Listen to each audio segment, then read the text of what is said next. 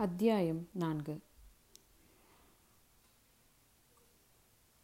அந்த பெரிய ஃபேமிலி சூட்டில் இரண்டு இரட்டை படுக்கைகள் இருந்தது.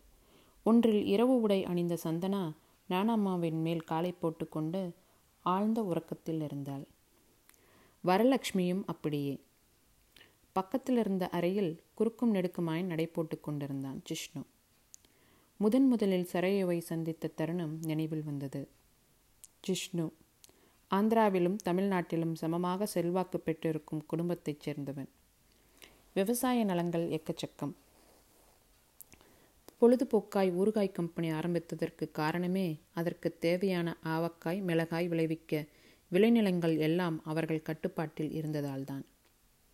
அவர்களது கிராமத்து வீட்டில் அவனது தாத்தா மரபீரோவில் வைத்திருந்த பணம் எடுப்பார் இல்லாமல் செல்லரித்து போயிருந்தது. என்றால் அவர்கள் குடும்ப வளமை புரியும். குடும்ப விழா ஏதாவது வந்தால் தமிழகமும் ஆந்திராவும் திரண்டு வந்ததைப் போல் இருக்கும். ஜிஷ்ணுவின் தந்தை சலபதி தாய் ஜெயசுதா. ஜெயசுதாவின் வசதியை விட குறைந்தது பத்து மடங்கு செல்வாக்கு படைத்த சலபதி அழகான ஜெயசுதாவின் மேல் காதல் கொண்டார். மனமும் செய்தார். ஆனால் ஜெயசுதாவோ சலபதி மட்டும் மேலான அந்தஸ்தில் இல்லாமல் இருந்தால் மணந்திருப்பாரா என்பது சந்தேகம்தான்.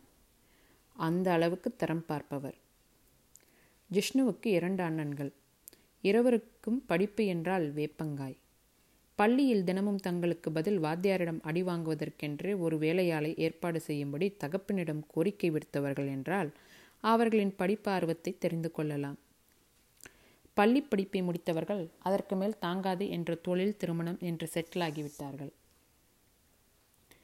கடைக்குட்டியாய் பிறந்த ஜிஷ்ணுவுக்கு படிப்பு வந்தது. அவனை சிறுவயதிலிருந்து ஊட்டியில் பெரிய கான்வென்ட்டில் சேர்த்து படிக்க வைத்தார் ஜெயசுதா. அவர்கள் ஊரில் பெரிய மனிதர்கள் பிள்ளைகள் படிக்கும் பள்ளி அது. அங்கு இடம் கிடைப்பதே குதிரை கொம்பு. வருடம் ஒரு முறைதான் வீட்டுக்கு வருவான். கோடை விடுமுறைக்கு பள்ளியிலே சுற்றுலா அழைத்துச் செல்வார்கள். அதில் செல்லும்படி தாயிடமிருந்து கட்டளை பிறக்கும். வீட்டுக்கு வந்தாலும் நைனா இந்த லீவுக்கு உன்னை கித்தார் கிளாஸ் சேர்த்துருக்கேன். அந்த வாணியோட பையன் கித்தார் அருமையாக வாசிப்பானா? பீத்திக்கிட்டா. நீயும் கிளாஸ் போகிற என்ற கட்டளை பிறக்கும். உறவினர்கள் விருந்தில் ஒரு நாள் பிரியத்தம்மா என்று ஜிஷ்ணு கிட்டார் வாசித்ததும் அந்த ஆசை அடங்கிவிடும். என்ன வாணி? என்னமோ உன் பையனுக்கு மட்டும்தான் தெரியும்னு பீத்திக்கிட்டேயே. என் மகனை பார்த்தியா பெருமை பொங்க கேட்பாள். ஜிஷ்ணு பியானோ கிளாஸ் ஏற்பாடு செய்திருக்கேன். போயிட்டு வா. மாதவியோட பொண்ணை விட நல்லா பியானோ வாசிக்கணும். கித்தார் கற்றுக்கிட்ட வரைக்கும் போதும். இனிமேல் நீயே பிக்கப் பண்ணிப்ப. என்பார் அடுத்த விடுமுறையில். அம்மாவின் ஆசைக்காக கற்றுக்கொண்டதில் கராத்தே நீச்சல் வாய்ப்பாட்டு டிஸ்கோ என்ற பெரிய லிஸ்டே வைத்திருக்கிறான் ஜிஷ்ணு. பின்னர் சென்னையில் கல்லூரியில் சேர்ந்து விட்டார். ஜெயாசிதாவின் ஆசைப்படி ஐஏஎஸ் படிக்கும் அளவு இல்லாவிட்டாலும் ஏதோ பொறியியல் கல்லூரியில் சீட்டை வாங்கிய விலைக்கு வஞ்சம் செய்யாமல் படித்து பாஸ் மார்க் வாங்கி விடுவான். ஜெயசுதாவின் மனக்கோட்டைகளுக்கு அடித்தளமே ஜிஷ்ணுதான். வெங்கடேஷும் ஜிஷ்ணுவும் சென்னையில் கல்லூரி தோழர்கள். கல்லூரியில் தேர்வு முடிந்து விடுமுறை வீட்டுக்கு வந்த விடுமுறை விட்டிருந்தனர். ஒவ்வொரு விடுமுறைக்கும் தனியே சுற்றி போரடித்து போயிருந்தான் ஜிஷ்ணு. வீட்டுக்கு போக ஆசை. ஆனால் வீட்டில் அம்மா அப்பா இருவரும் அமெரிக்கா சுற்றுலா சென்றிருந்தார்கள். சிறு வயதிலிருந்தே விடுதியில் வந்ததால் அண்ணன்களிடம் நெருக்கமான உறவு இருந்ததில்லை. அவர்கள் வீட்டுக்கு வருகிறேன் என்று வாய் வார்த்தையாக கூட கேட்க முடியாது. அவனது சித்தி வரலட்சுமி அவனுக்கு அம்மாவை விடவும் நெருக்கம். ஆனால் அவரின் மூத்த பெண்ணின் பிரசவ சமயமாகையால் பிஸியாய் இருப்பார். இவன் சென்றால் அவருக்கு கூடுதல் வேலை வேறு. அதனால் அங்கும் செல்ல விருப்பமில்லாமல் ச கடலில் நீர் இருந்தும் தாகத்துக்கு வேலைக்காகது போல ஊர் முழுக்க சொந்தம் இருந்தும் போகக்கூட இடம் இல்லை ஜிஷ்ணு யோசனையில் இருந்த சமயம் அவனுக்கு அவனை வீட்டுக்கு அழைத்தான் வெங்கடேஷ். தென் தமிழகத்தை சேர்ந்தவன். அரசாங்க ஒதுக்கீட்டில் அவனது கல்லூரியில் இடம் கிடைத்து படிப்பவன். ஜிஷ்ணுவின் பணத்துக்காக பழகாமல் அவனுக்காகவே பழகுபவன். அதனால் ஜிஷ்ணுவுக்கு வெங்கடேஷின் மேல் தனி அன்பு. ஜிஷ்ணுவிடம் தங்களது ஊரின் பெருமையை பறைசாற்றி பானதீர்த்தம் குற்றாலம் எல்லாம் சுற்றி காட்டுகிறேன் என கூட்டி வந்திருந்தான் வெங்கடேஷ். வீட்டில் கேட்டதற்கு மணவாடா என்று விசாரித்துவிட்டு ஜிஷ்ணு செல்ல அனுமதி அளித்திருந்தார் ஜெயசுதா. ஜிஷ்ணு பழகுவதற்கு ஏற்றவாறு வெங்கடேஷ் வீட்டிலும் ஓரளவு வசதியானவர்கள்தான் என்ற திருப்தி வேறு அவர் மனதில். தூத்துக்குடி திருநெல்வேலி திருச்செந்தூர் மூன்று பெரிய டவுன்களுக்கு இடையில் இருந்தும் பழமை மாறாமல் இருந்தது ஸ்ரீவைகுண்டம். ஜிஷ்ணுவுக்கு அந்த அழகான கிராமத்தை மிகவும் பிடித்துவிட்டது. இயற்கை சூழ்நிலையில் அவர்கள் இருந்த இருந்தது அவர்கள் தங்கமிடம் கூட. பணக்காரனான ஜிஷ்ணுவிற்கு வெங்கடேஷின் வீட்டில் பலத்த வரவேற்பு. அவனும் தனது சொந்த காரில் வெங்கடேஷை அழைத்து வந்திருந்தான். சாப்பிட ஸ்விஸ் சாக்லேட் கிலோ கணக்கில் வெளிநாட்டு ட்ரை ஃப்ரூட்ஸ் மேக்கப் சாதனங்கள் என்று அவர்கள் கண்ணில் கூட கண்டிராத தின்பண்டங்களையும் பரிசுகளையும் வாங்கி வந்தால் யாருக்குத்தான் பிடிக்காது? சாப்பாட்டை ஒரு பிடி பிடித்துவிட்டு வெங்கடேஷின் தோட்டத்து வீட்டுக்கு சென்றார்கள். இருமரங்கும் தென்னை மரங்கள் அடர்ந்திருக்க நடப்பதற்கு பாதையை விட்டுவிட்டு மற்ற இடங்களில் சேனையை ஊடுபயிராக பயிர் செய்திருந்தார்கள். வெரி கிளவர் பாராட்டியபடி பார்த்தவனது பார்வை பக்கத்தில் இருந்த மாந்தோப்பிடம் சென்றது. உங்கள் வீட்டு சாப்பாடு ஹெவியாகிடுச்சு அந்த மாந்தோப்பில் ஒரு வாக் போயிட்டு வரலாமா? என கேட்க தலையசைத்து கூட்டி சென்றான் வெங்கடேஷ். ஜிஷ்ணு நம்ம கிருத்திகா கூட உன்னை பார்த்தேன். லவ் பண்ணுறியா அது போன மாதம்டா இப்போ நான் ஹாப்பிலி சிங்கிள் கிருத்திகா சரியான டார்ச்சருக்கு பிறந்தவ. பொக்கே கொடு நகை கொடு. இதில் இன்றைக்கி நான் அழகாக இருக்கேனா? சிம்பரம் மாதிரி அழகாக இல்லை சாலினி மாதிரி ஹோம்லேயாக இருக்கேனா? இப்படி தினமும் நொய் நொயின்னு காலையிலேருந்து சாயந்தரம் வர வாயை மூடாமல் கேள்வி கேட்குறா கேட்டு கேட்டு காதில் ரத்தம் வந்துடுச்சு. ஒரு வழியாக பிரேக்கப் ஆச்சு. சிங்கிளுக்கு அர்த்தம் தெரியுமா உனக்கு? Single stress is now gone life is easier நீயும் எத்தனை பேரை தாண்டா லவ் பண்ணுவ?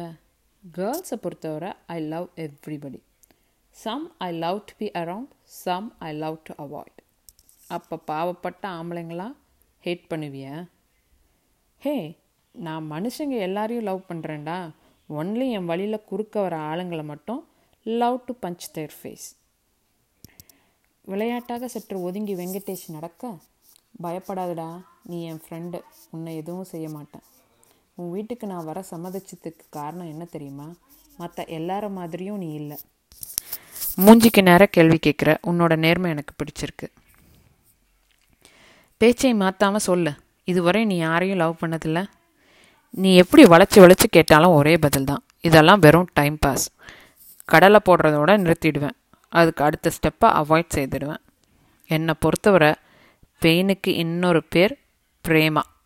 நண்பர்களின் பேச்சு சத்தத்தையும் மீறி அணுகுண்டு அந்த டயர்டுடா என ஒரு அதட்டல் குரல் கேட்க அந்த பக்கம் திரும்பினான். மாமரத்தடியில் ஒரு பெரிய கல் இருக்க அதில் அமர்ந்து கையில் இருந்த மொன்னக்கத்தியை வைத்து கல்லால் அடித்து மரக்கிளையை செதுக்கிக் கொண்டிருந்தால் சரையும். அவ்வப்போது அந்த ஆங்கில ஒய் வடிவ கிளையை ஒரு கண்ணால் பார்த்து அளந்தவள் திருப்தியுடன் டயரை வெட்டி அதில் சுற்றத் தொடங்கினார். ஆபரேஷன் செய்யும் சீனியர் டாக்டரை சுற்றி நிற்கும் ஜூனியர் டாக்டர்கள் போல் அவளை சுற்றிலும் மூன்று நான்கு பொடியன்கள். இரட்டை ஜடையில் ஒன்று அவிழ்ந்து தொங்க மற்றொன்றோ பாதி மடித்திருக்க மஞ்சள் நெற்றியில் வைத்த சாந்து பொட்டு பாதி அழிந்திருக்க வெள்ளை நிற அரைக்கை சட்டை கசங்கியிருக்க முழு பாவாடையில் காலை மடித்து கணுக்கால் தெரிய அமர்ந்திருந்தவள் முதல் பார்வையிலேயே அவனை ஆச்சரியப்படுத்தினாள். அவளோ அவனை ஒரு பொருட்டாக மதிக்கவே இல்லை. கவன்கல்லை கைப்பாட்டுக்கு தயார் செய்ய வாய்ப்பாட்டுக்கு நண்பிடம் பேசிக்கொண்டிருந்தது அணுகுண்டு புயல் எத்தனை மார்க்கில் ஃபெயிலான ஒரு மார்க் வருத்தத்துடன் சொன்னான் அவள் வயதை உடைய அந்த சிறுவன். எங்கிட்ட இருபத்தொன்பது மார்க்குன்னு சொன்ன? பாஸ் ஆக இன்னும் ஆறு மார்க் வேணும் என்றான் மற்றொருவன்.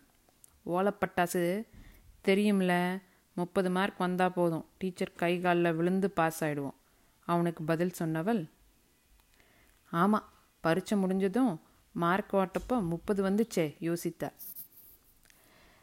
மேப்பில் தாமிரபரணியை குறிக்க சொன்னாங்கள்ல நான் மாற்றி வைகையை குறிச்சிட்டேன். அதில் ஒரு மார்க் பிடிச்சி வருத்தத்துடன் சொன்னான். ஏண்டா இதோ இங்கிட்டு மதுரையில் இருக்குது வைகை. பஸ்ஸில் ஏறினா மூணு மணி நேரத்தில் போயிடலாம். மேப்லேயும் பக்கத்தில் தானே வருது. இதை உங்கள் டீச்சர் அட்ஜஸ்ட் பண்ணிக்க கூடாதா? தப்பு போட்டே ஆகணுமா? சரயு கோவமாய் கேட்க சத்தமாய் சிரித்து விட்டான் ஜிஷ்ணு.